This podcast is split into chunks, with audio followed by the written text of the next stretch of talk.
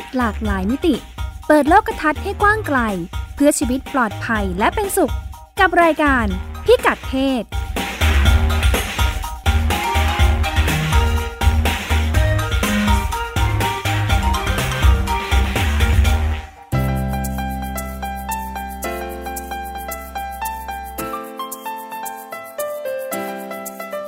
พิกัดเพศวันนี้ติดตามเรื่องเพศหลากหลายมิติกับเราได้ที่นี่ ช่วงเช็คอิน ติดตามการละเมิดทางเพศในการชุมนุมประท้วงเรียกร้องประชาธิปไตยที่ฮ่องกง Sex Records 15 ปีมูลนิธิสวิง กับโลกของการค้าบริการทางเพศที่เปลี่ยนไป ด้วยผลกระทบจากสื่อดิจิทัล วัยรุ่นเป็นเรื่อง ความรู้ที่ถูกต้องช่วยลดพฤติกรรมเสี่ยงเรื่องเพศของวัยรุ่นชาย ฟังประสบการณ์ทำงานจากโรงพยาบาลกระบี่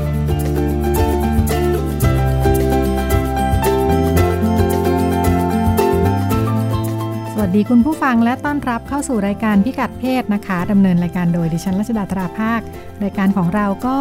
มีเรื่องเพศมาพูดคุยกันในหลากหลายแง่มุมนะคะ แล้วก็บางประเด็นก็เป็นเรื่องที่สอดแทรกอยู่ในเรื่องราวต่างๆ หรือว่าแฝงมากับเหตุการณ์และการกระทำนะคะ โดยเฉพาะเรื่องที่มีการใช้อำนาจที่อาจจะทำให้เกิดความรุนแรง ที่เป็นการละเมิดทางเพศนะคะ เราจะไปดูตัวอย่างของเหตุการณ์การประท้วงในฮ่องกงว่ามีเรื่องเพศ แฝงอยู่ยังไงบ้างค่ะในช่วงเช็คอินค่ะ ช่วงเช็คอินในช่วงเช็คอินเราอยู่กับคุณสุดามั่งมีดีนะคะ สวัสดีค่ะ สวัสดีค่ะ วันนี้ไปเช็คอินที่ฮ่องกงค่ะ ไปดูเรื่องเกี่ยวกับการประท้วงที่ยืดเยื้อมาหลายเดือนแล้วนะคะลุ้นเนาะลุ้นค่ะอืมก็ไม่รู้ว่าจะจะลงกันยังไงเออจะยุติลงยังไงะมีค่ะเรื่องเพศอยู่ด้วย ใช่ค่ะ จากเดิมเนี่ยประเด็นการประท้วงเนี่ยเขาก็คือคัดค้านกฎหมายส่งผู้ร้ายข้ามแดนไปจีนนะคะค่ะหลังๆนี่ก็ ข้อเรียกร้องเริ่มบานปลายค่ะ แล้วก็อืมขยายวงไปค่ะ ก็เป็นการเรียกร้องประชาธิปไตยมั่ง แล้วก็ความเท่าเทียมกันทางเศรษฐกิจมั่งนะคะอืมอันนี้ก็ล่าสุดฮ่องกงก็หันมาขอยืมตีมมีทู่ค่ะค่ะเอาไปใช้ด้วยค่ะอืมมีทู่นี่ก็เคยเป็นกระแสประท้วงใหญ่นะคะ ในโลกตะวันตกที่ต่อต้านการล่วงละเมิดทางเพศนะคะค่ะแล้วก็ซึ่งเริ่มต้นจากในสหรัฐ แล้วก็ขยายวงไปทั่วโลกเลยค่ะ ก็เมื่อประมาณ 2 ปีที่แล้วค่ะ ก็ต้นสายปลายเหตุที่ทำให้ฮ่องกงเนี่ย ขอยืมธีมกระแสมีทู่เนี่ยค่ะเขามาดัดแปลงเป็น protest ทู่นะคะ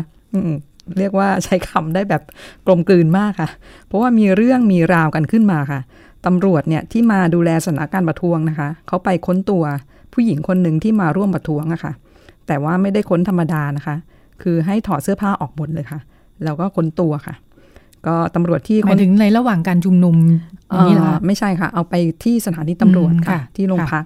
ค่ะตำรวจที่ค้นตัวผู้ประท้วงเนี่ยเป็นตำรวจหญิงอะค่ะอืมแต่ว่าถูกกล่าวหาว่ากระทำการเกินกว่าเหตุค่ะ เพราะว่านอกจากให้เปลื้องผ้าค้นตัวแล้วนะคะยังแบบให้แยกขาหรือว่าถางขาออกอีกอะค่ะ ก็ทางสมาพันธ์ผู้หญิงเพื่อโอกาสที่เท่าเทียมเนี่ย ก็มองว่าการตรวจค้นลักษณะเนี้ยเป็นความรุนแรงทางเพศรูปแบบหนึ่งอะค่ะ แล้วก็เห็นว่าตำรวจใช้ความรุนแรงทางเพศเนี่ย เป็นเครื่องมือในการข่มขู่ค่ะ หรือว่าทำให้ผู้ประท้วงเนี่ยรู้สึกหวาดกลัวค่ะ ทางสมาพันธ์เนี่ยเขาก็เลยไปเป็นตัวตั้งตัวตีจัดการชุมนุมขึ้นมาค่ะ แล้วก็เรียกร้องให้ตำรวจเนี่ยออกมาสอบสวนอย่างจริงจังเกี่ยวกับเหตุการณ์ที่เกิดขึ้น ว่าเป็นยังไงมายังไง แล้วก็ดูว่าเจ้าหน้าที่เนี่ยกระทำการแบบที่ใช้ความรุนแรงทางเพศ มากน้อยแค่ไหนในช่วงที่ชุมนุมกันมายืดเยื้อหลายเดือนเนี่ยค่ะ รวมถึงไปจัดการลงโทษตำรวจที่ทำเกินกว่าเหตุเหล่านี้ด้วยค่ะ ทางสมาคมบอกว่าเฉพาะเดือนสิงหาคมเดือนเดียวเนี่ย มีผู้ประท้วงหญิงสองคนเนี่ยค่ะถูกตรวจค้นแบบล่วงละเมิดนะคะ แล้วก็ขณะที่หน่วยงานอีกแห่งหนึ่งนะคะ ก็คือสมาคมป้องกันความรุนแรงทางเพศต่อผู้หญิง เขาก็ออกไปทำการสำรวจมาสำรวจความเห็นมานะคะ แล้วก็พบว่าตั้งแต่การประท้วงเริ่มต้นขึ้นเมื่อเดือนมิถุนายนเนี่ยค่ะ ก็มีผู้ตอบแบบสอบถาม 46 คนนะคะ จากทั้งหมด 221 คนค่ะ ก็ที่เจอเหตุการณ์ที่เข้าข่ายความรุนแรงทางเพศค่ะ แล้วก็ระบุว่าตำรวจหรือว่าผู้รักษากฎหมายเนี่ยแหละค่ะกระทำการเกินกว่าเหตุ จนเข้าข่ายรุนแรงทางเพศค่ะ ก็ในการประท้วงการกระทำเกินกว่าเหตุของเจ้าหน้าที่เนี่ยก็มีคนฮ่องกงไปรวมตัวกันหลายหมื่นเลยนะคะ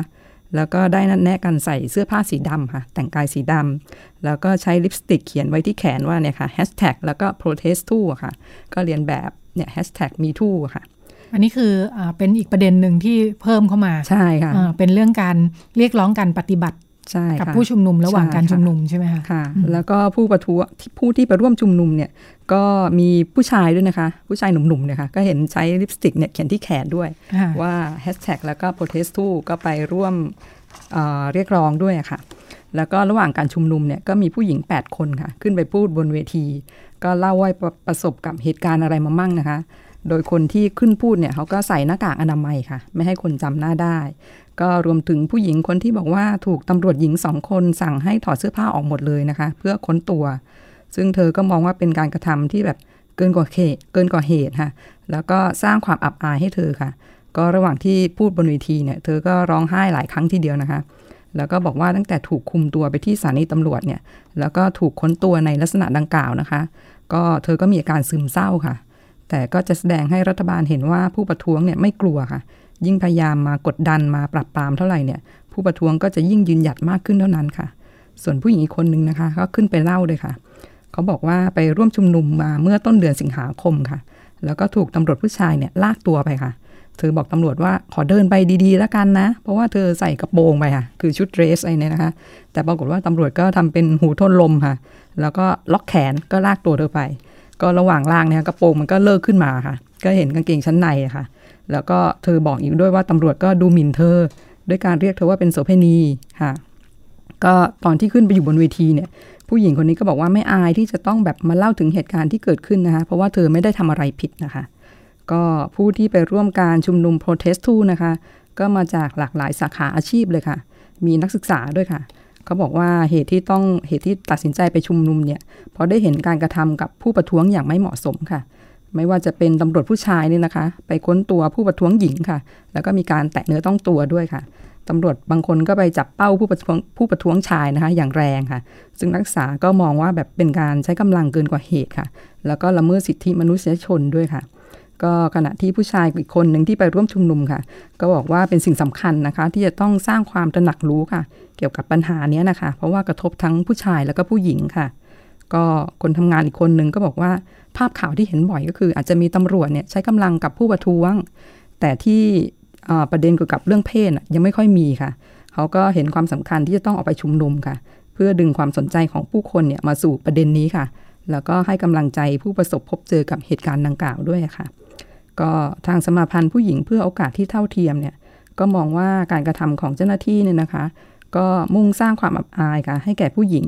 แล้วก็ละเมิดสิทธิ์ของผู้หญิงในร่างกายของตัวเองค่ะ แล้วก็ละเมิดสิทธิ์ในการชุมนุมอย่างสงบด้วยค่ะเขาก็ทางสมาทางสมาพันธ์เนี่ยก็เลยขอให้ผู้หญิงที่เจอเหตุการณ์แบบนี้ไปยื่นเรื่องร้องเรียนอย่างเป็นทางการค่ะ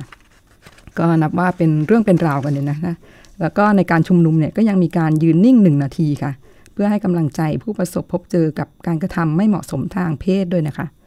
มาฟังในส่วนของตำรวจบ้างไหมคะตำรวจฮ่องกงค่ะเขาออกมาชี้แจงเกี่ยวกับเรื่องนี้กันหลายคนทีเดียวค่ะ ก็มีทั้งที่บอกว่าการตรวจค้นร่างกายอย่างละเอียดเนี่ยเป็นมาตรการที่จำเป็นนะคะแต่ว่าตำรวจก็ต้องปฏิบัติตามแนวทางที่วางไว้อย่างเคร่งครัดค่ะ ซึ่งหลังจากมีกรณีดังกล่าวขึ้นมาเนี่ยทางทางตำรวจก็กำลังดำเนินการสอบสวนอย่างจริงจังกันอยู่ค่ะ ขณะที่ตำรวจอีกคนนึงก็บอกว่า กรณีของผู้ประท้วงหญิงที่บอกว่าถูกเปือยแบบให้ถอดเสื้อผ้าออกหมด แล้วก็ค้นตัวน่ะเจ้าหน้าที่ไม่ได้กระทำการเกินกว่าเหตุค่ะ แล้วก็มีวิดีโอที่สามารถพิสูจน์ได้ว่าเจ้าหน้าที่เนี่ยไม่ได้ขอให้ผู้ประท้วงถอดเสื้อผ้าออกจนหมดนะคะ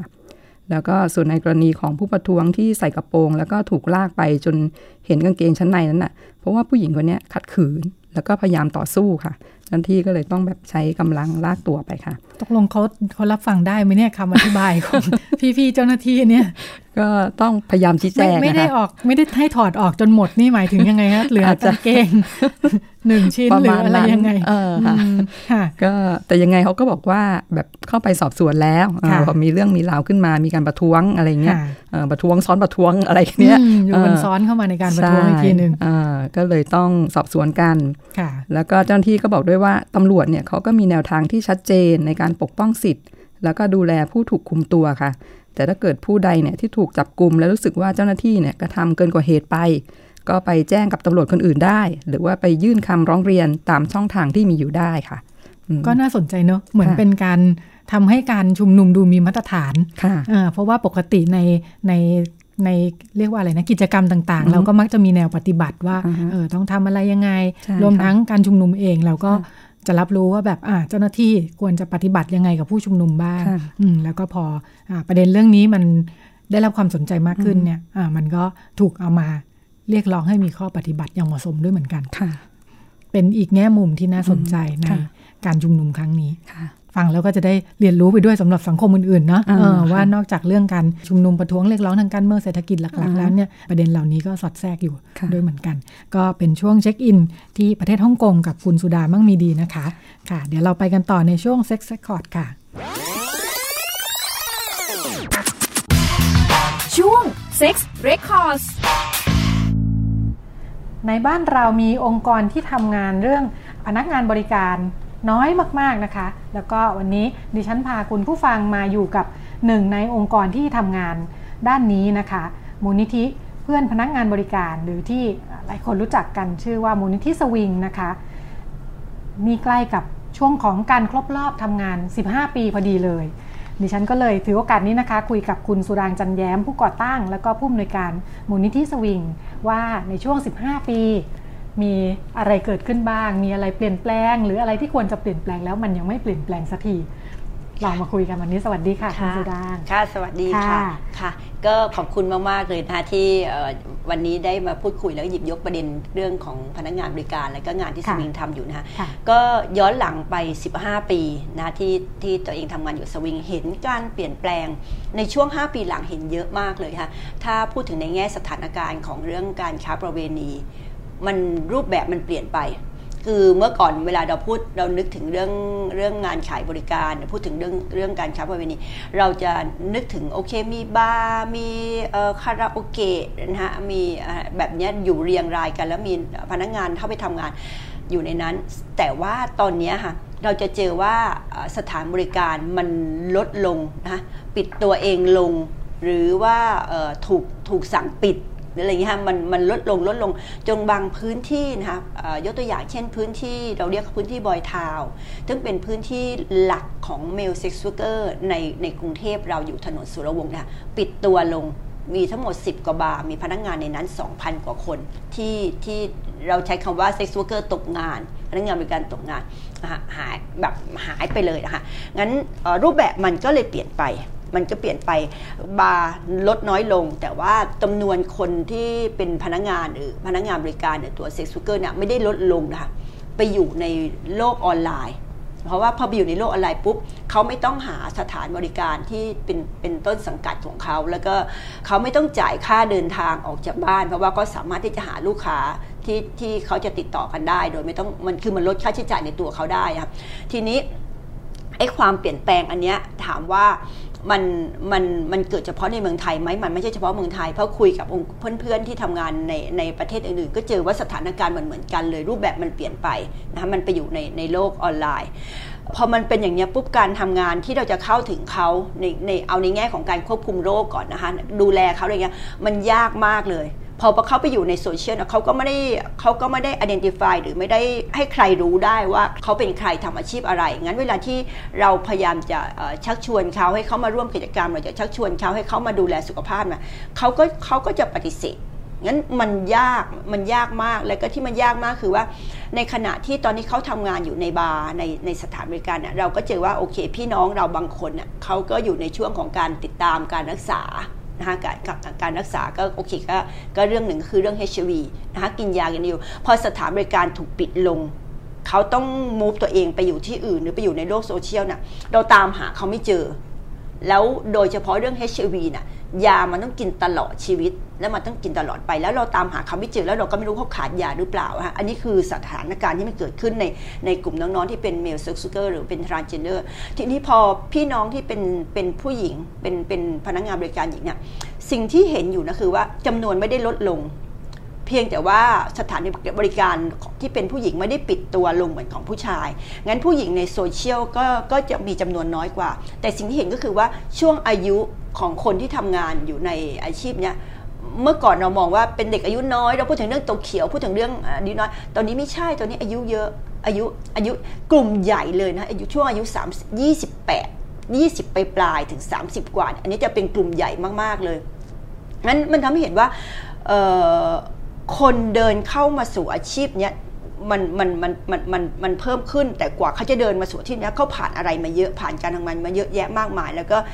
งั้นอาชีพนี้ก็ยังคงเป็นอาชีพหลักที่ทำให้คนจำนวนหนึ่งที่พยายามหาเส้นทางเดิน เยอะแยะมากมายในการจะมีอาชีพมีรายได้ แต่ว่ามันก็ไม่มันก็ไม่สามารถทำได้ก็ต้องเดินมาสู่อาชีพเนี้ยงั้นอันนี้คือสิ่งที่กำลังกังวลมากว่า แล้วเราจะยังไงต่อไปกับทางออก สำหรับพี่น้องที่ทำงานในอาชีพนี้ เพราะว่าทางออกที่มันมีอยู่ตอนนี้ก็คือการใช้กฎหมาย จับปรับปราม แต่ทีนี้ไอ้ไอตัวกฎหมายเนี่ยมันไม่ได้พูดถึงเรื่องการคุ้มครอง มันไม่ได้พูดถึงเรื่องทาให้คนมีอาชีพและมีและมีไรายได้ ซึ่งมันไม่มันไม่ตรงกับสิ่งที่เขาต้องการอะงั้นมันก็เลยเป็นทางออกที่มันอีหลักอีเหลือมันโดยตลอดจริงๆมันอีหลักอีเหลือมาต้อง 50 กว่าปีแล้วมั้งที่บ้านเรามีกฎหมายฉบับกฎหมายเรื่องการค้าประเวณีมานะคะ ค่ะ ก็เป็นภาพรวมที่คุณสุรังให้เอาไลน์นะคะ เดี๋ยวเราลองมาดูว่าในรายละเอียดของแต่ละเรื่องเป็นยังไงบ้าง อย่างในส่วนของพนักงานผู้ชายที่ให้บริการ น่าสนใจในแง่ว่าเดิมสถานบริการสำหรับกลุ่มผู้ชายเนี่ยก็น้อยน้อยกว่าอยู่แล้วใช่ไหมคะที่บอกว่าปิดตัวลงค่อนข้างเยอะ อันนี้หมายถึงว่าคนที่มีส่วนทำให้มัน ปิดตัวลงแล้วก็ไปอยู่บนออนไลน์มากขึ้นเนี่ยเป็นคนที่ให้บริการเองเขาเป็นคนกำหนดไหม หรือว่ามันขึ้นอยู่กับทางเจ้าของสถานประกอบการด้วยอะไรปัจจัยรอบโดยรอบอันที่หนึ่งคือเรื่องเศรษฐกิจพอพอเศรษฐกิจไม่ดีลูกค้าไม่มา เจ้าของเองเขาก็เขาก็เขาก็สู้เรื่องค่าใช้จ่ายไม่ได้ เขาก็เลยเลือกที่จะปิด เพราะว่าจริงๆแล้วเขามีต้นทุนมากกว่าเขาก็เลยที่ปิดอันที่หนึ่งอันที่สองคือถูกบีบ ถูกบีบด้วยว่าจะเป็นเรื่องกฎหมายเรื่องนโยบายเรื่องค่าเช่าเรื่องทุกสิ่งทุกอย่างเนี่ยมาพอมันบีบเขามากๆปุ๊บเขาก็อยู่ไม่ได้เขาเขาก็ต้องปิดตัวเองตัวเองไป อันที่สามคือว่า ตอนนี้สมัยนี้คนที่เป็นกลุ่มชายชายรักชาย คนรักเพศเดียวกันนะเขาไม่ต้องมาใช้เงินมาเที่ยวบาร์เที่ยวเที่ยวคลับแล้วเขาเจอกันในโซเชียลเขาก็ไม่ต้องเสียเงิน งั้นเทรนของคนที่จะใช้จ่ายเพื่อการเพื่อการที่ต้องมามาลงทุนมาหาความสุขแบบนี้มันเปลี่ยนไปงั้น อันนี้ค่ะมันเป็นปัจจัยหลัก ๆ เลยที่ทำให้จำนวนสถานบริการในจำนวนบาร์มันมันลดลงลดลงลดลงอะค่ะทำไมถึงต่างกันเมื่อเทียบกับสถานบริการที่คนนี้ให้บริการเป็นผู้หญิง ผู้หญิงลูกค้ากลุ่มลูกค้าก็จะเป็นก็จะเป็นกลุ่มผู้ชาย ผู้ชายผู้ชายผู้ชายผู้ชายก็จะไม่ได้ใช้ชีวิตในโซเชียลไม่ได้ใช้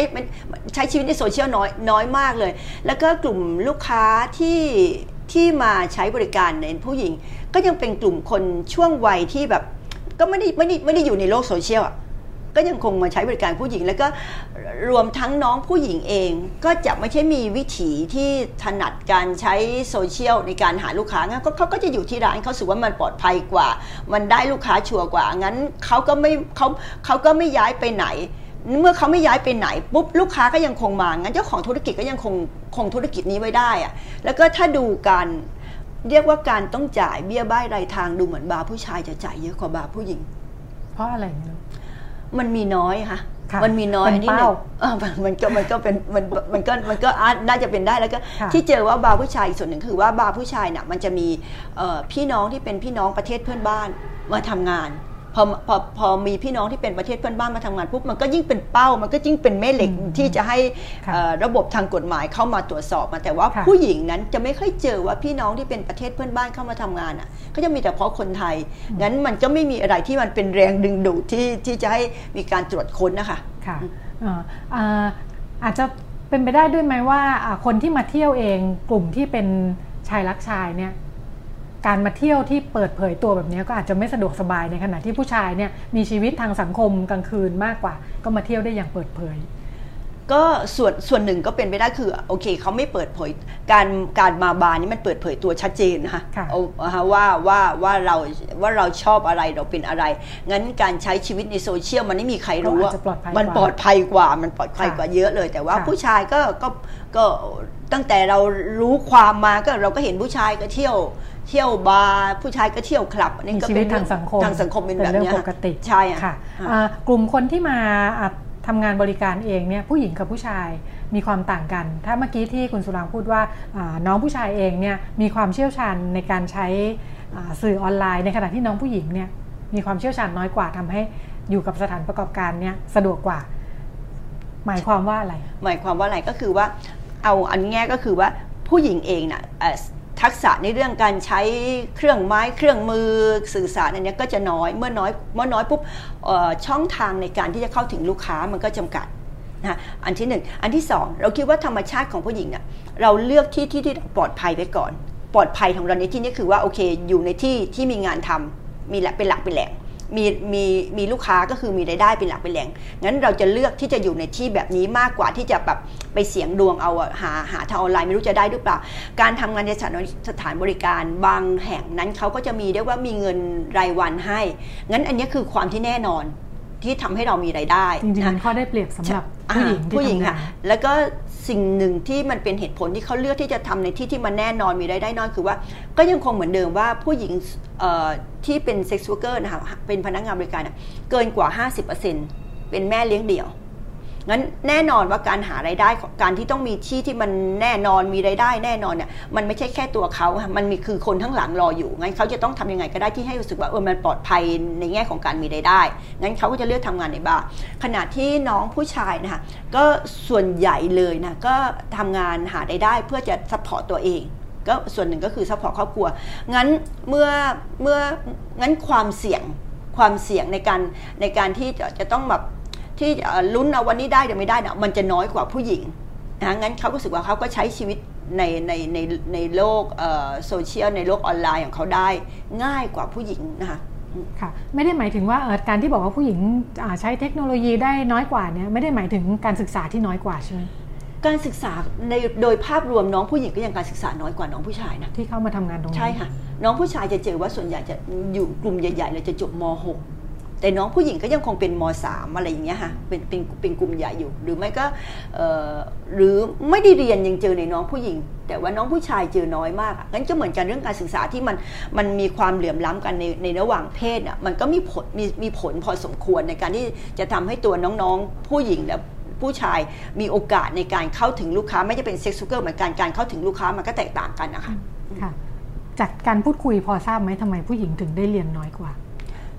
เราคิดว่าในในบ้านบ้านหนึ่งครอบถ้าเกิดฐานะไม่ค่อยดีแน่นอนเลยว่า ส่งลูกชายลูกชายจะได้เรียน แล้วผู้ชายมีโอกาสเรียนไปไปบวชก็เรียนได้ก็มีน้องน้องหลายคนที่ที่ทำงานเมื่อก่อนนั้นเคยเคยบวชเรียนเป็นเนนมาก่อน บทเรียนเป็นเป็นพระมาก่อนเพื่อจะได้เรียนหนังสือเสร็จแล้วก็โอเค ตอนนี้ก็มาทำงานที่บ้านเนี่ยงั้นเขามีโอกาสมากกว่าฮะงั้นคิดว่าไอ้เรื่องค่านิยมเดิมๆที่มันมีอยู่ฝังอยู่ในในในเรื่องของเจนเดอร์เรื่องของเพศอะมันก็ยังคงมีอยู่นะแล้วมันก็ฝังลึกมาเรื่อยมาเรื่อยเรื่อยเรื่อยแล้วก็ก็จะเจอว่าน้องผู้หญิงส่วนหนึ่งเวลาไปโรงเรียนมันก็มีอะไรให้คิดกลับมาต้องรีบมาช่วยพ่อแม่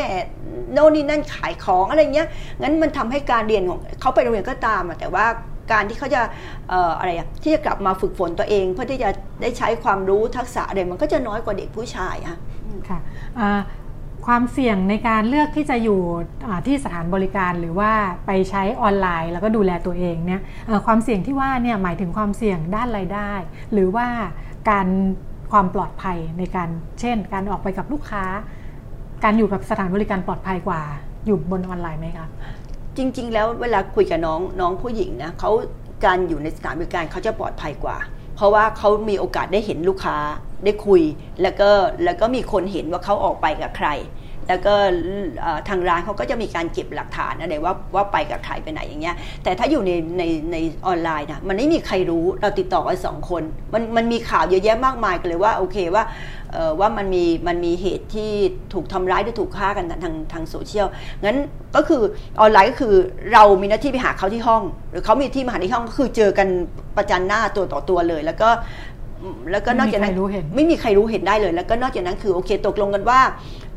จะให้เราเท่านี้แต่ถึงเวลามาที่ห้องปุ๊บก็ไม่ให้เราอะไรอย่างเงี้ยค่ะซึ่งแต่ถ้าเกิดว่าทำงานที่บาร์ปุ๊บจะต้องถูกจ่ายที่บาร์ไว้ก่อนเลย ก็คือค่าค่าค่าบาร์แล้วก็โอเคค่าตัวเขาก็ก็ตกลงบางทีก็ตกลงกันที่บาร์เลยแล้วก็เดี๋ยวไปจ่ายกันตรงโน้นหรือจ่ายหน้างานเลยอะไรเงี้ยอะไรแบบนี้ค่ะงั้นงั้นมันความเสี่ยงตรงนี้มันมันความเสี่ยงเรื่องการได้รายได้นี่มันต่างกันอยู่ค่ะ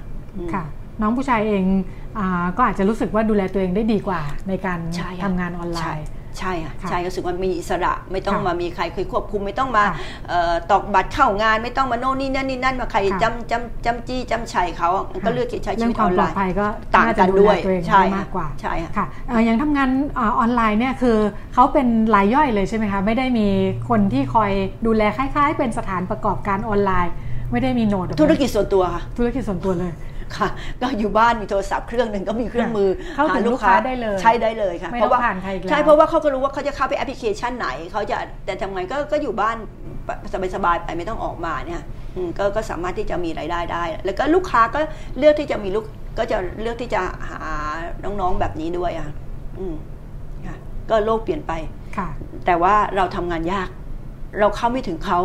เราเข้าไม่ถึงเขาว่าใครใช่หรือไม่ใช่อะค่ะแล้วก็เอ่อเราคิดว่าเอ่อจริง ๆ แล้วต่อไปถ้าเกิดเราพูดถึงว่าเราเกิดเราเราจะแก้ปัญหาเรื่องเรื่องนี้หรือเราจะวางแผนที่จะคุ้มครองเขา มันก็ยากเพราะเราไม่รู้ว่าเขาอยู่ตรงไหนกันบ้าง แล้วเขาต้องการอะไรกันบ้าง เพราะมันไม่มีกิจกรรมเหมือนที่ผ่านมาว่ามีการรวมกลุ่มกันเลยมันมันมันไม่ใช่แล้วมันต่างคนต่างอยู่แล้วตอนเนี้ยค่ะ ค่ะอืมแต่นดูเหมือนกระสจายวิงก็พยายามพยายามทำงานออนไลน์เพิ่มขึ้นด้วยเหมือนกัมากค่ะ แสดงมกว่าค่ะเพื่อจะรองรับกับปัญหาใช่ค่ะคือต้องปรับตัวตัวเองมากเลยค่ะเมื่อก่อนเมื่อก่อนเราคืองานหลักงานหลัก ๆ เราจะไปเจอพี่น้องแล้วคือกลางคืนก็ต้องลงเอาริดกันลงพื้นที่กันนะไปตามบาร์กำขับไปทำกิจกรรมกลุ่มกัน เดี๋ยวนี้ทีมหนึ่งก็จะต้องทำทำงานเหมือนกันนั่งลงพื้นที่นะแต่ว่านั่งลงพื้นที่หน้าจอคอมพิวเตอร์แล้วก็จะต้องรู้ว่าแอปพลิเคชันไหนที่พวกเราจะอยู่กันในในนั้นเอ่อ โปรแกรมไหนที่เราจะอยู่กันเนนั้นก็จะต้องมีคนทำงานตรงนี้ค่ะทำงานที่จะแบบชักชวนให้ข้อมูล เขาจะยอมรับตัวเองหรือไม่ยอมรับตัวเอง แต่ว่าจากการพูดคุยคุย คุยคุยกันไปเราก็จะมันก็จะมีบางประโยคบางคำที่เราก็จะรู้กันนะคะว่าโอเคว่าพี่น้องเหล่านี้ใช่หรือไม่ใช่เราก็จะชวนมารับบริการนะคะ ค่ะงั้นตอนนี้ของที่สวิงนะคะเวลาเราทำงานเนี่ยทางโซเชียลนะคะมันก็จะไม่ได้เจอเฉพาะพี่น้องที่เป็นพนักงานบริการ มันก็จะมีพี่น้องที่เป็นเป็นเรียกว่าเป็น MSM เป็นชายนิมิตรสัมพันธ์กับชายด้วยที่เข้ามารับบริการที่สวิงนะตอนนี้เพราะว่าพอเราทำงานโซเชียลนะเราก็อย่างที่บอกว่ามันมันระบุยากนะว่าใครใครใช่หรือไม่ใช่ แต่ถ้างั้นก็คือโอเค เราให้ความรู้ แล้วก็ถ้าเกิดเขาคิดว่ามีความเสี่ยงเขาก็เข้ามารับบริการที่เราได้เลยค่ะค่ะรวมทั้งการเวลาที่ พนักงานบริการเขาไปใช้ออนไลน์เนี่ยก็เป็นไปได้ว่าเขาอาจจะไม่ได้ full time แต่มีงานอื่นอยู่ด้วย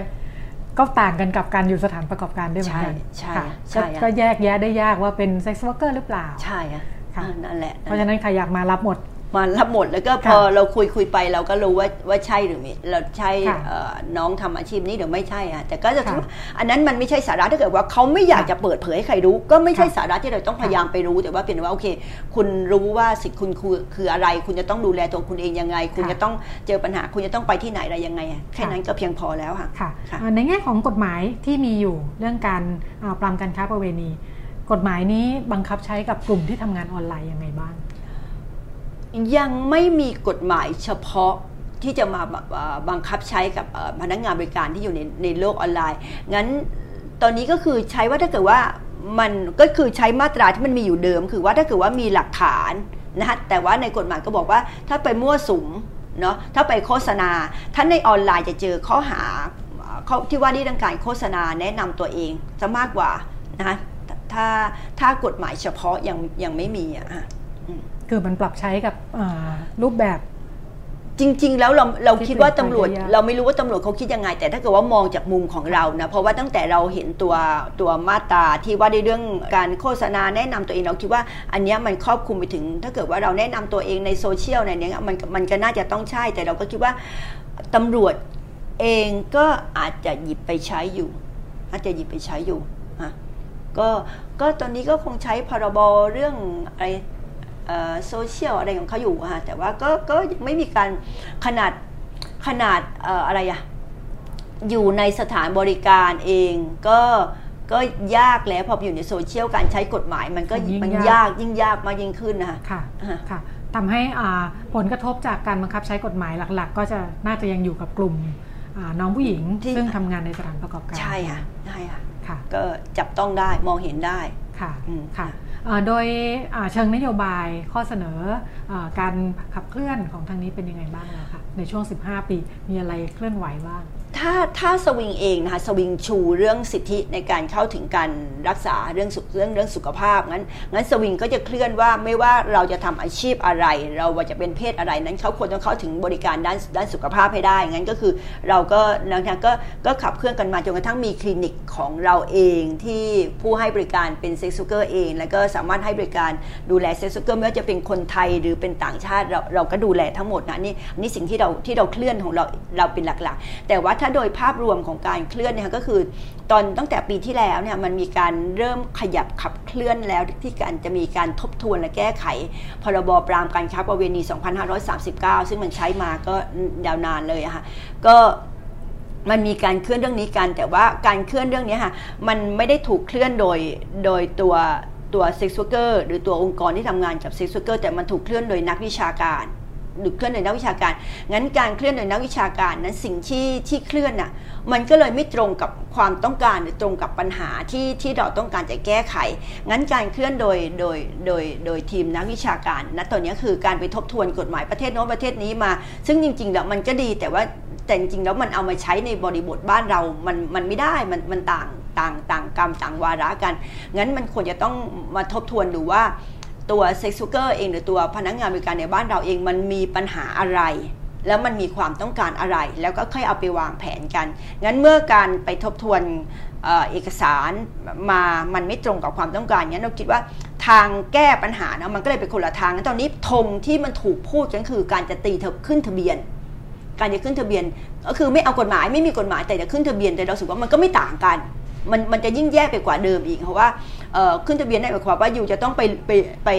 ไปไปลงไปลงไปลงชื่อ ไปลงอะไรเยอะแยะมากมายแล้วก็เสร็จแล้วอยู่ก็จะมีทะเบียนที่อยู่จะโอเค ได้รับอนุญาตอยู่ทำงานได้ ซึ่งมันจะยิ่งแย่ไปกว่าเดิมนะซึ่ง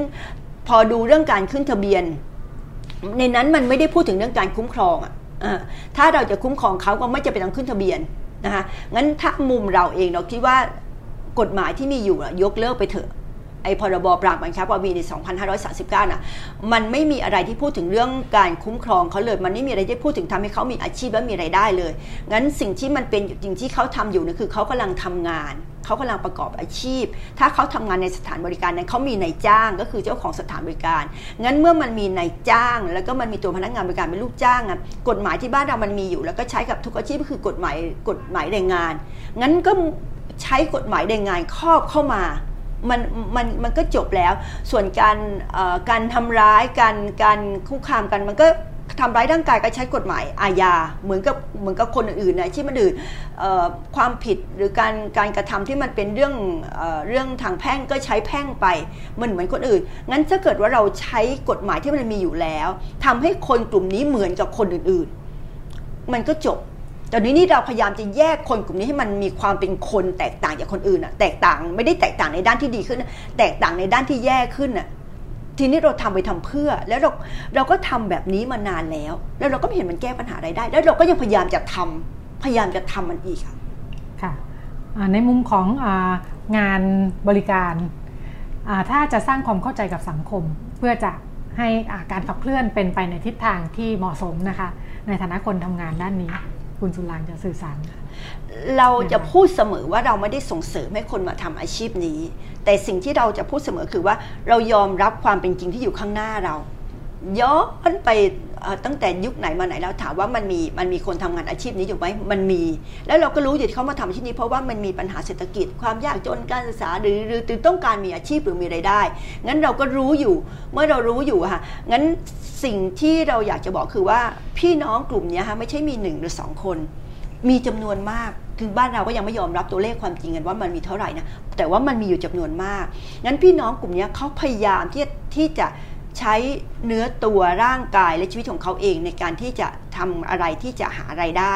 โดยที่ไม่ต้องตกเป็นภาระของของรัฐะหรือของสังคม เขาพยายามทำอะไรเพื่อจะดูแลตัวเองของเขาแล้วก็เขาก็พยายามเจียมเนื้อเจียมตัวอยู่ของเขาในที่ของเขาในพื้นที่ของเขา งั้นคิดว่าเราอยากให้เข้าใจพวกเขานะว่า เขาไม่ได้พยายามไปสร้างความเดือดร้อน ที่เราชอบพูดเสมอว่าอาชีพนี้ทำให้เสื่อมเสียศีลธรรมเขาไม่ได้อยากจะทำเลย แต่ว่าเขาก็พยายามจะอยู่ในที่ของเขาเพียงแต่ว่างานที่เขาทำมันมันมันถูกเอาเรื่องเซ็กมาควยว่ามันเกี่ยวข้องกับเรื่องการฉายเซ็ก แต่จริง ๆ แล้วทุกคนก็มีเรื่องเซ็กกันทั้งนั้น มีเซ็กมันเป็นเรื่องของทุกคนนะเพียงแต่เราให้ค่าว่าเซ็ก for free กับเซ็ก for sale เท่านั้นเองที่มันต่างกัน งั้นอยากให้อยากให้เข้าใจพวกเขาด้วยเพราะว่าจริงๆพวกเขาก็อยู่ยากใช้ชีวิตอยู่ยากมากการที่พอใครรู้ว่าเขาก็ต้องพยายามปกปิดที่ไม่ให้ใครรู้ว่าเขาเป็น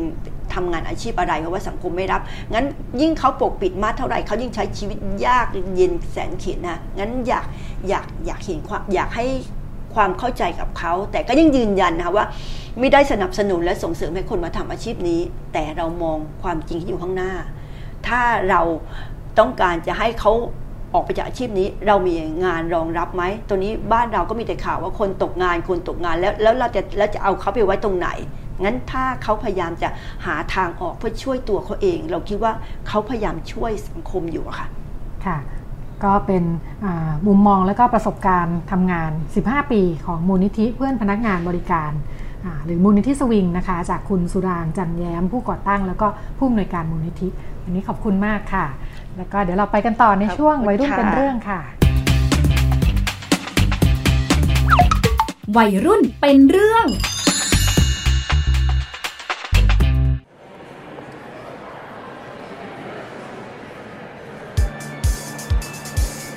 วัสดีค่ะ วันนี้พี่ๆมีเรื่องราวที่น่าสนใจเกี่ยวกับการมีเพศสัมพันธ์อย่างปลอดภัยมาแนะนำกันค่ะ หรือใครที่อยากจะรู้ว่าการมีเพศสัมพันธ์แบบไหน ที่เสี่ยงต่อการติดเชื้อ HIV เนี่ยก็สามารถเข้ามาสอบถามกันได้นะคะ หรือการป้องกันการตั้งครรภ์ก่อนวัยเรียนก็มาเอาข้อมูลไปอ่านก่อนได้จ้า สวัสดีครับพี่ สวัสดีจ้าว่ายังไงเอ่ยมีเรื่องอะไรอยากจะขอคำปรึกษาไหมจ๊ะเออพี่ครับพอดี ผมมีแฟนเป็นผู้ชายอะครับอืมมันจะมีความเสี่ยงอะไรไหมอืมเวลาที่ผู้ชายมีเซ็กกับผู้ชายด้วยกันเองเนี่ย มันมีความเสี่ยงติดเชื้อ HIV มากกว่ามีเซ็กกับผู้หญิงนะจ๊ะ ดูจากจำนวนผู้ติดเชื้อรายใหม่ที่เพิ่มขึ้นทุกปี เป็นกลุ่มชายรักชายเป็นหลักเลย ที่เสี่ยงมากกว่าเนี่ยก็เพราะว่าถ้าเรามีเซ็กทางทวารหนักเนี่ย มันไม่มีน้ำหล่อลื่นเหมือนผู้หญิงไงจ๊ะ พอเสียดสีก็จะทำให้เกิดแผลถลอก แล้วก็เชื้อก็จะเข้าสู่ร่างกายได้ง่ายกว่าจ้ะ ถ้างั้น oral sex ปลอดภัยกว่าไหมครับพี่ oral sex เนี่ยถ้าในปากเราบังเอิญมีแผลก็ติดเชื้อได้เหมือนกันนะ แต่แฟนผมก็ไม่ได้มีอะไรกับคนอื่นนะครับ ถ้าเขาไม่มีเชื้อ ผมเองก็น่าจะปลอดภัยใช่ไหมครับ อืม แล้วจะแน่ใจได้ยังไงว่าแฟนของเราปลอดภัยจริง ๆ เขาอาจจะเคยมีอะไรกับคนอื่นมาก่อนหน้านี้ แล้วไม่รู้ตัวว่าติดเชื้อก็ได้นะจ๊ะ เออฟังแบบนี้ก็น่าคิดอยู่เหมือนกันนะครับเนี่ย ยังไงขอบคุณสำหรับข้อมูลนะครับพี่ จ้า ยินดีจ้ะ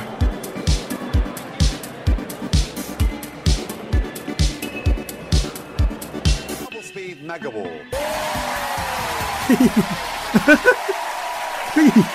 ฮาวอะ สุดยอด ตัวเองอะอะไรเหรอเขามีเรื่องจะถามอะอะไรทำไมทำหน้าจริงจังขนาดนั้นน่ะเขาถามจริง ๆ นะ ตัวเองไปทำงานดึกๆทุกวันเนี่ย ไม่มีใครเข้าหาจริงๆหรอเฮ้ยทำไมถามอย่างนั้นน่ะ มีไหมไม่มีจะไปมีได้ยังไง คนไปทำงานนะเว้ยบ้าปะเนี่ยอยู่ดีๆก็ถาม ฉันไม่เชื่อหรอกไหน เอามือถือมาดูดิ เฮ้ย ไม่ได้ออกมา ไม่ได้มันไม่มีอะไรหรอกนะ เอาคืนมาเถอะหยุด ถ้าไม่มีอะไรก็ต้องเอามาให้ดูสิ นั่งนิ่งๆ ตัวเองแชทนี้มันหมายความว่ายังไง เออก็เมื่อคืนฟินมากเลยอยากเจอพี่อีก มันหมายความว่ายังไง ไม่มีไหนบอกว่าไม่มีใครไงเองใจเย็นๆดี นี่ถึงขั้นไปมีอะไรกับคนอื่นด้วยทำไมทำแบบนี้อะฮะเองเขาขอโทษนะ ไปมีอะไรกับคนอื่นเนี่ยใส่ถุงยางปะเนี่ยเออก็ก็ไม่ได้ใส่ โอ้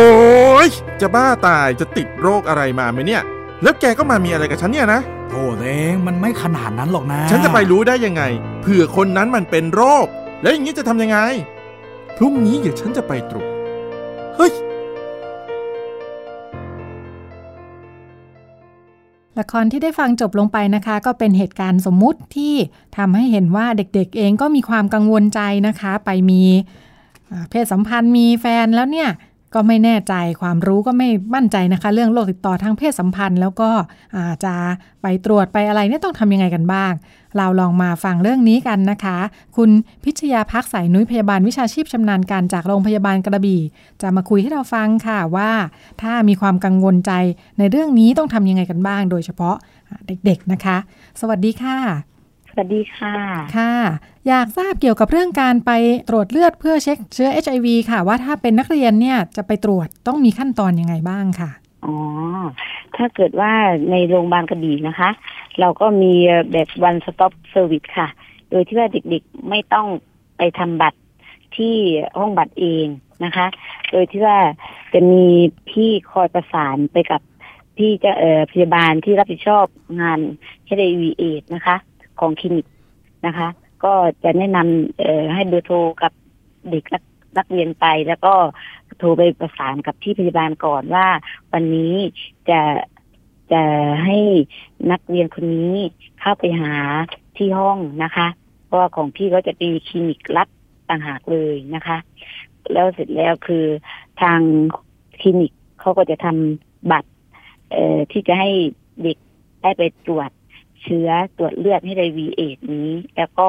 ถ้าเกิดผลออกมาเป็นยังไงเขาก็จะแจ้งให้กับเด็กเองค่ะ นี่ก็คือเป็นการรักษาความลับนะคะ แล้วแต่ว่าส่วนมากที่พี่คือที่พี่เจอคือมันมันยังไม่เยอะนะคะเรื่อง HIV เอดของของของในวัยรุ่นของกระบี่แต่ว่าที่เข้ามาสอบถามคือเด็กไม่อยากเข้าไปในโรงพยาบาลกระบี่นะคะ คือเขาไม่ไม่อยากจะเข้าไปเปิดเผยหน้าตาอะไรเนี้ยนะคะ เราก็มีคำแนะนำให้ไปคลินิกที่ว่าเขาไม่ไม่ต้องเออไปเปิดเผยอะไรความลับอะไรเขาได้นะคะ แต่ว่าก่อนอื่นก่อนที่จะอะไรเมื่อเด็กวอกอินเข้ามาหาเราเรื่องนี้นะคะ พี่ต้องให้การให้คำปรึกษาเขาก่อนนะคะ พูดคุยตกลงการบริการกับเขาก่อน เพราะว่าพี่คือบอกเขาเลยว่าถ้าเกิด หนูติดเชื้อ หนูก็ต้องเข้าระบบของโรงพยาบาล เพราะว่าเพื่อจะได้ต้องได้รับยาต้านนะคะ เพราะฉะนั้นคือพี่จะชักจูงให้เขาเข้าไปสู่ระบบการรักษาในโรงพยาบาลซะมากกว่านะคะ เพราะพี่ก็ได้เออประสานก็ได้ทำงานร่วมกันกับที่ที่ยูคลินิก เอ่อให้ได้วีเอดอยู่แล้วนะคะทำให้เด็กอะ จะได้เกิดความไว้วางใจมากขึ้น นะคะ ตอนนี้ก็มีการแบบเวลาออกไปที่โรงเรียนนะคะ ให้ให้ความรู้เออเรื่องเพศวิถีศึกษากับวัยรุ่น แต่ละโรงเรียนก็จะให้เเบอร์โทรศัพท์ของของแผนกต่างๆ ของในโรงพยาบาลกระบี่เพื่อที่เด็กสามารถโทรไปติดต่อโดยที่ว่าให้คำปรึกษาโดยไม่ต้องเห็นหน้าตากันก่อนก็ได้นะคะ แล้วก็นี่แหละคือทางลัดของเราก็คือ ต้องเป็นแบบ one stop service คือเด็กคือจุดศูนย์กลางสำหรับเจ้าหน้าที่เอพยาบาลแล้วก็คุณหมอหรือว่าเภสัชนะคะ เราจะไม่ให้เด็กไปเผชิญหน้ากับประชาชน หรือว่าคนไข้ต่างๆที่มารักษาตามแผนกต่างๆนะคะ อย่างถ้าเกิดได้คำปรึกษาจากพี่แล้วพี่จะต้องส่งไปเจอพี่พยาบาลที่ได้การอบรมฝึก ฝนแล้วก็เชี่ยวชาญในด้านเรื่องโรคที่ได้วีเอดนี้ อีกครั้งหนึ่งเพื่อให้ได้พูดคุยนะคะ และพอได้เจอพี่เขานะคะ ก็คือก่อนเจอก็ให้เบอร์โทรศัพท์ที่พี่ก็จะให้เบอร์โทรศัพท์ของพี่เองด้วย ให้กับเด็กไป แล้วก็ให้เบอร์โทรศัพท์กับพี่พยาบาลที่อยู่ในคลินิกให้ได้วีเอของโรงพยาบาลกระบี่ไปด้วยนะคะค่ะแล้วเราก็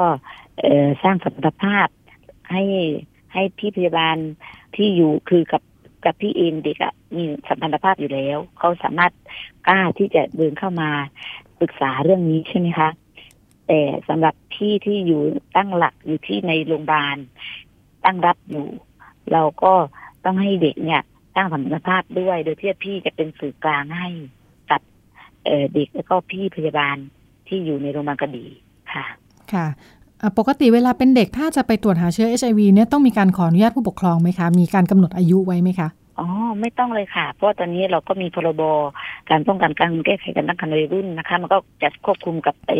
ไปด้วยเรื่องโรคเอ่อเชื้อการเจาะเลือดอะไรหาเชื้อโรค การติดต่อทางเพศสัมพันธ์ไปอยู่แล้วค่ะ คือไม่ต้องไม่ไม่มีกำหนดอายุคือเด็กสามารถเข้าไปได้เลย โดยไม่ต้องขออนุญาตจากผู้ปกครองค่ะ แล้วก็ไม่ผิดกฎหมายด้วยค่ะ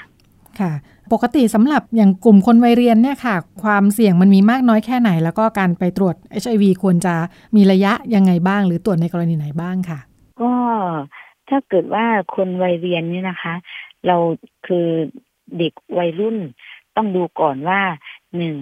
ชายรักชาย ตอนนี้ชายรักชายมาเป็นอันดับหนึ่งของ HIV AIDS นะคะ ของกระบี่ก็คือมาอันดับหนึ่งเหมือนกันนะคะ ส่วน ก็เด็กนักเรียนอื่นคือ เวลาให้ค่ะให้ให้ความรู้เข้าไปก็บอกว่าความเสี่ยงของโรคนี้อะก็มีทั้งชายรักชาย หรือว่าความเสี่ยงต่อเอ่อคือเปลี่ยนคู่นอนบ่อย ไม่ได้ป้องกันไม่ได้ใส่ถุงยางอนามัย หรือว่าบางคนไปเที่ยวกลางคืนเกิดเมาไม้ไม่มีสติอะไรเงี้ยค่ะ ก็สามารถไปตรวจได้ก็คือ หลังจากมีเพศเรารู้ว่าถ้าเกิดหลังจากมีเพศสัมพันธ์สิบห้าวันขึ้นไปเนี่ย คุณไปตรวจเลย แล้วก็จะเจอเลยค่ะอาจากนั้นก็คือเราถ้าเกิดว่าสิบห้าวันนี้ไม่เจอนะคะก็นัดน้องก็จะมีเอ่อนัดให้ไปเจาะสามเดือนครั้งหนึ่งหกเดือนครั้งหนึ่งค่ะ ค่ะจนกระทั่งที่ว่า แน่นอนแล้วว่าเขาไม่ติดเชื้อ ก็คือก็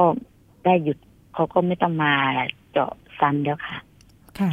อยากให้ขยายความเพิ่มค่ะ ในส่วนของกลุ่มชายรักชายว่ามีความเสี่ยงในการติดเชื้อมากหรือน้อยกว่าเพศสัมพันธ์ของชายกับหญิงหรือเปล่าคะกลุ่มชายรักชายนี้มีความเสี่ยงเยอะมากค่ะ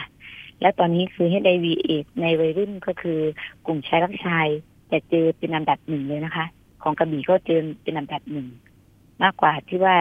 เออเป็นเปลี่ยนคู่นอนอะไรเงี้ย ราะถ้าเกิดเปลี่ยนคู่นอนเขาก็ยังมีว่า มีการรู้ว่า เออคนไม่รู้จักกันก็สามารถแบบเขาก็ป้องกันโดยการใส่ถุงยางอะไรเงี้ยค่ะ อย่างแต่ว่าชายรักชายที่เจอเนี่ยคือ มีความเสี่ยงเป็นอันดับหนึ่งเพราะว่าคือหนึ่งละเด็กมันคือเมื่อความที่ว่าเขาจิตใจเขาอ่อนโยนมากกว่าผู้หญิงนะคะ ถ้าเกิดเอาจริง ๆ แล้วอะ่ะเขาก็จะแบบใจเขาไปแล้วอะ่ะเขาก็ยอมทุกอย่าง แบบไม่ได้ใช้ถุงยางไม่ได้มีการป้องกัน แล้วก็เลยทำให้เกิดภาวะเสี่ยงของ HIV เอดนี้เป็นอันดับหนึ่งขึ้นมาได้ค่ะ ค่ะอ่าในส่วนของอาการตรวจเชื้อเนี่ยมีค่าใช้จ่ายยังไงบ้างคะอันนี้ถามเผื่อสำหรับคนทั่วไปด้วยว่า มีสิทธิประโยชน์สำหรับกลุ่มทั้งบัตรทองและประกันสังคมหรือเปล่าคะอ๋อ ก็คือว่าค่าใช้จ่ายสำหรับสิทธิประโยชน์ของบัตรทองหรือบัตรเอ่อ ประกันสังคมนะคะสำหรับการการตรวจหาเชื้อให้ไ v เอดเนี่ยคือ เราตรวจฟรีทุกสิทธิ์ค่ะ แล้วก็ให้คือเราจะให้หนึ่งหนึ่งคนนะคะ ได้ตรวจฟรีได้สองครั้งสองครั้งต่อปีค่ะค่ะ โดยไม่ต้องใช้จ่ายอะไรทั้งสิ้นเลย ตรวจให้ฟรีค่ะ ค่ะอ่าอย่างของกรณีน้องที่เราฟังกันไปในละครค่ะอ่าในที่สุดแล้วอ่ากรณีนี้เป็นยังไงบ้างคะน้องเขาอ่ามีทางออกก็คลี่คลายยังไงบ้าง ตอนนี้แอปปี้มากเลยค่ะ ตอนนี้คือรู้แล้วว่าตัวเองไม่ได้ติดเชื้อนะคะ แล้วก็เลยมาศึกษากับพี่ต่อว่า วิธีไหนบ้างที่ป้องกัน แล้วเขาก็เอาเอากรณีของเขานี่แหละ ไปบอกให้เพื่อนๆที่โรงเรียนที่ที่อยู่กับเขา บอกต่อต่อกันไป จนกลายเป็นว่าเขาเกิดความภาคภูมิใจว่าเขาเหมือนว่าเขาเป็นตัวอย่างที่ว่าสามารถบอกสามารถช่วย สามารถดึงเพื่อที่กำลังตกไปยังหลุมหลุมดำให้ดึงขึ้นมาได้ ว่าเราต้องป้องกันนะ ถ้าเกิดไม่ป้องกันน่ะแต่เดี๋ยวเกิดพลาดมาเขาโชคดี ที่ว่าไม่เจอนะคะ เขาบอกว่าเขาโชคดีที่เขาไม่เจอ แต่ว่าถ้าเกิดเขาเจอเขาคงแย่ แล้วเขาก็เลยเอาเออบทเรียนเนี้ยค่ะ ไปบอกเพื่อนต่อๆกันไปนะคะ จนตอนนี้เขาก็คือเป็นแกนนำส่วนหนึ่งของโรงเรียนไปเลยค่ะเพราะเขาจะเอาจากประสบการณ์ของเขาเอง เพื่อไปเผยแพร่จนตอนนี้ที่ทางโรงเรียนเด็กวัยรุ่นเขาจะรู้แล้วว่า ถ้าเกิดชายรักชายคุณต้องป้องกันนะ คุณจะต้องใส่ถุงยางนะ มีฝาหล่อลื่นช่วยคุณนะอันเนี้ยค่ะ แล้วมียาตัวหนึงนะ ก่อนที่ว่ามีเพศสัมพันธ์เขามียาที่สามารถกินป้องกันได้ค่ะ ค่ะมีคำแนะนำสำหรับพ่อแม่ผู้ปกครองไหมคะ ทั้งกลุ่มที่ลูกมีเพศสัมพันธ์กับผู้ชายด้วยกัน หรือว่ากลุ่มทั่วไปเองว่าคุณพ่อคุณแม่จะเตือนลูกให้ระมัดระวังเกี่ยวกับเรื่อง HIV ยังไงได้บ้าง ก็อยากฝากถึงผู้ปกครองนะคะว่าก่อนอื่นเลย เราต้องเปิดใจนะคะ อย่างถ้าเกิดว่าช่วงนี้ที่ว่าเจอเจอปัญหาก็คือว่า คือคนไทยเราก็ยังมีมีความคิดที่ยังเดิมๆที่ว่ายังรับไม่ได้ชะระหว่างชายรักชายอะไรเงี้ยค่ะ หรือว่า เออชิงสุกรหามใช่ไหมคะอย่างผู้หญิงผู้ชายอันนี้ก็เหมือนกัน นะคะ อยากให้ผู้พ่อแม่ผู้ปกครองเปิดใจ แล้วก็หันมาพูดคุยกับลูกนะคะ แล้วก็ให้ลูกที่ว่าเขาอะเขารู้ว่าตัวเขาก็คือเป็นผู้ชายแต่ใจไม่ใช่ผู้ชายนะนะคะ ให้พ่อแม่เปิดใจให้เขาแสดงตัวตนที่แท้จริงออกมา แล้วคุณพ่อคุณแม่จะได้รู้จะได้ เอ่อให้คำแนะนำเขาเป็นในทางที่ถูก แล้วก็เขาก็ได้อยู่ในสายตาเรา เพราะว่าถ้าเกิดว่าคุณพ่อคุณแม่ปิด ทัศนคติของคุณพ่อคุณแม่ไม่เปิดนะคะ ไม่ยอมรับในด้านเนี้ย ถ้าเกิดลูกชายรักชายเขาเป็นกระเทยเป็นตุ๊ดเออเป็นเกย์เป็นทอมเป็นดี้อะไรเงี้ยค่ะ ถ้าเกิดว่าเขามีนี้มา ถ้าเกิดเขารู้เลยว่า พ่อแม่รับไม่ได้เขาก็จะปกปิดใน ในต่อหน้าพ่อแม่เขาจะจะทำมาดแบบผู้ชายเข้มหรือว่าผู้หญิงจ๋าอะไรเนี้ยค่ะ แต่พอหลุดเข้าไปในโรงเรียน หลุดเข้าไปในกลุ่มเพื่อนนะคะเขาก็จะเปิดตัวของเขาเลยนะคะ และทีเนี้ยเขาก็จะแบบมีอะไรไปมีอะไรกับกับใครเนี่ยเขาก็ไม่กล้าที่จะบอกพ่อแม่ อย่างกรณีเคสกรณีตัวอย่างที่ผ่านมาที่ว่าได้ยกตัวอย่างค่ะ เพราะเขาอะ พ่อแม่เขาไม่ยอมรับในด้านนั้นตอนแรกนะคะเขาก็เลยแอบไปมีสัมพันธ์อะไรเนี้ยค่ะ เลยต้องมาเป็นกรณีแบบนี้ แต่ว่าพอมีเกิดกรณีเกิดนี้เกิดขึ้นมา ก็ได้กลับเขาคุยกับพ่อแม่นะคะ ว่าเราต้องเปลี่ยนทัศนคติแล้วค่ะ ตอนนี้ลูกเราเปลี่ยนไปแล้ว สิ่งแวดล้อมเปลี่ยนไปนะคะ และสื่อออนไลน์ต่าง ๆ เนี่ย เข้าถึงเด็กเข้าถึงลูกเรามาก นะคะอยากให้พ่อแม่เนี่ยคอยบอกลูกว่าต้องระวังนะ ถ้าเกิดว่าจะรักใครจะชอบใครเนี่ย ยังไงอะพกถุงยางอนามัยไว้เถอะลูก ทั้งผู้หญิงผู้ชายนะคะ อย่างลูกของพยาบาลเองก็เหมือนกัน อยู่ในช่วงวัยรุ่นทั้งผู้หญิงผู้ชาย บอกลูกเลยว่าพกไว้เลยลูกถุงยางอนามัยนะคะ เพราะว่าคืออารมณ์ของเด็กวัยรุ่นสิ่งแวดล้อม ต่างๆ พาไปตอนนั้นอะ เราพ่อแม่ไม่ได้อยู่กับลูกตลอดเวลา 24 ชั่วโมงนะคะ เราอยู่กับลูกที่บ้าน พอเช้าเราก็พาส่งลูกมาโรงเรียนไอตอนที่อยู่ในโรงเรียนอะเขาก็มีนะคะ มีสามารถมีสิ่งแวดล้อมมีอารมณ์มีอะไรเขาก็ไปณมุมมุมใดได้ เราไม่จำเป็นคิดว่าจะอยู่แค่สถานนอกโรงเรียนนะคะ นี่ก็เลยอยากฝากพ่อแม่ว่า ปิดใจ ปรับเปลี่ยนทัศนคติเถอะค่ะ แล้วก็มาสอนลูกว่าให้พกถุงยางอนามัยทั้งผู้หญิงและผู้ชายนะคะ เพื่อป้องกันหนึ่งการเกิดโรคทางเพศสัมพันธ์นะคะ ต่างๆ ทั้ง HIV เอดส์ ซิฟิลิสหรือว่าหนองในหรือว่าต่างๆ แล้วก็อีกอย่างหนึ่ง ถ้าเกิดอย่างเรามีลูกสาว ก็ป้องกันไม่ให้เกิดการท้องไม่พร้อมนะคะ ในวัยเรียนค่ะขอบคุณค่ะ ค่ะ ก็เป็น ประสบการณ์ แล้วก็คำแนะนำจากคุณพิชยาพักสายนุ้ยนะคะ พยาบาลวิชาชีพชำนาญการจากโรงพยาบาลกระบี่ ซึ่งเป็นหน่วยหน้านะคะ ไปเจอกับวัยรุ่น แล้วก็มาเล่าให้เราฟังกันว่าวัยรุ่นเขาเจอปัญหาอะไรยังไงกันบ้าง แล้วก็พ่อแม่ผู้ปกครองรวมทั้งผู้ใหญ่นะคะ ที่อยู่รอบๆตัวเด็ก จะให้คำแนะนำช่วยเหลือเด็ก ๆ ยังไงได้บ้าง เพื่อให้เขามีชีวิตที่ปลอดภัยนะคะ ช่วงวัยรุ่นเป็นเรื่องก็เป็นความร่วมมือระหว่างสถานีวิทยุไทย PBS กับสำนักอนามัยการเจริญพันธุ์กรมอนามัยกระทรวงสาธารณาสุขนะนะคะ วันนี้รายการพิกัดเพศหมดเวลาแล้วค่ะ ดิฉันรัชดาธราภาคลาคุณผู้ฟังไปก่อน สวัสดีค่ะ ติดตามรับฟังรายการย้อนหลังได้ที่เว็บไซต์และแอปพลิเคชันไทย PBS Radio ไทย PBS ดิจิทัล Radio วิทยุข่าวสารสาระ เพื่อสาธารณะและสังคม